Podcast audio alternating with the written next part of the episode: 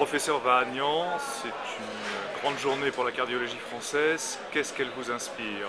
Effectivement, je pense, comme tous ceux qui sont ici, que c'est un grand moment aujourd'hui parce qu'on célèbre une découverte formidable, hein, l'implantation par voie de cathétérisme des valves aortiques percutanées. C'est quelque chose de fantastique en soi, c'est quelque chose de fantastique pour nos patients. C'est quelque chose dont on est encore à l'aube du développement. Il est clair que dans une dizaine d'années, ça va devenir sans doute la méthode préférentielle pour traiter les patients avec sténose aortique. Donc on, célèbre une méthode et on célèbre un homme aussi, Alain Cribier, qui est celui qui a osé et qui est celui qui a accompagné les premiers pas très difficiles de ce beau bébé qu'on espère tous voir grandir.